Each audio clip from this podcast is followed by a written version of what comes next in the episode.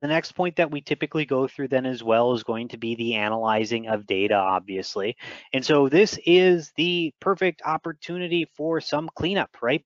Um, and if you want to do cleanup or you don't want to do cleanup, that obviously can impact our pathing as we get to that. Um, so this is where you know, I would say in a lot of ways, um, we verify a, a, lot of the integrity of your data and the history and what you need moving forward to look up and, and tackle business processes um, that typically are pretty customer focused or even uh, business reporting focused. Uh, and what I mean by that is that you know, you think about it, a, a, lot of customers, what, what they can do is they can say, for example, we're going to switch over into a new system and we're not going to carry any history. And what we can do for that history is we can actually have, you know, our team go back to the old AX 2012 system, for example, to look that information up or they create uh, Excel files to be able to get some of the common transactions or a Power App to be able to look up this information. So there, there's a lot of different options that we have to address that. But the core thing here is really identifying, for example,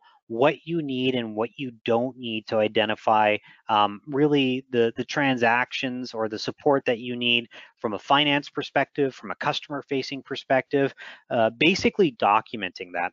And so it this, you know, I would say is harder for some some clients to to understand because what they're expecting is an upgrade brings all the history, right?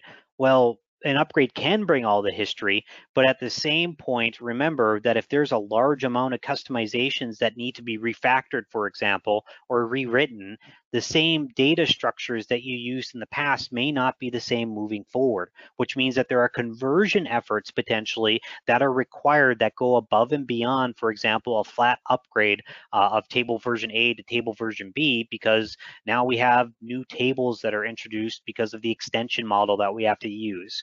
So analyzing that data and the requirement for where you need that data is critical. And strategies then around what we can do to be able to tackle that are also very important.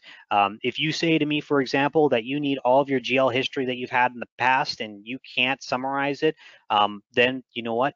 You might not be able to go down, for example, the uh, re-implementation path because typically we don't want to take um, all that detailed transactional history and load it into uh, a fresh new implementation, for example. So, you know, those decisions that you make in the analyzing of your data really then drive that. And it's also the opportunity for you to instill change with it as well. So this is where you can, for example, if you're not using product dimensions and you really wish you would have, there might be an opportunity for you to start using product dimensions. So if you want size, style, or color, you could theoretically do that as part of that conversion process.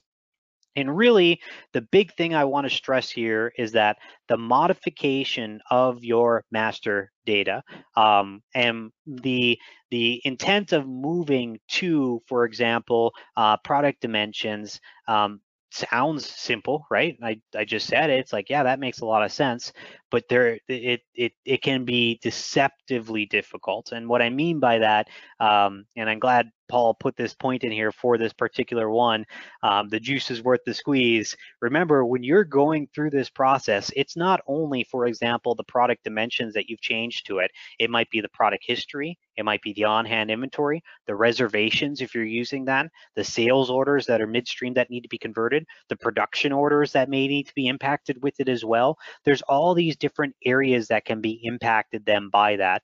And I would say the number one area, if I had to look at our implementations uh, or even our prior implementations that I've made in my past lives, data is where that scope explodes before uh, you know it.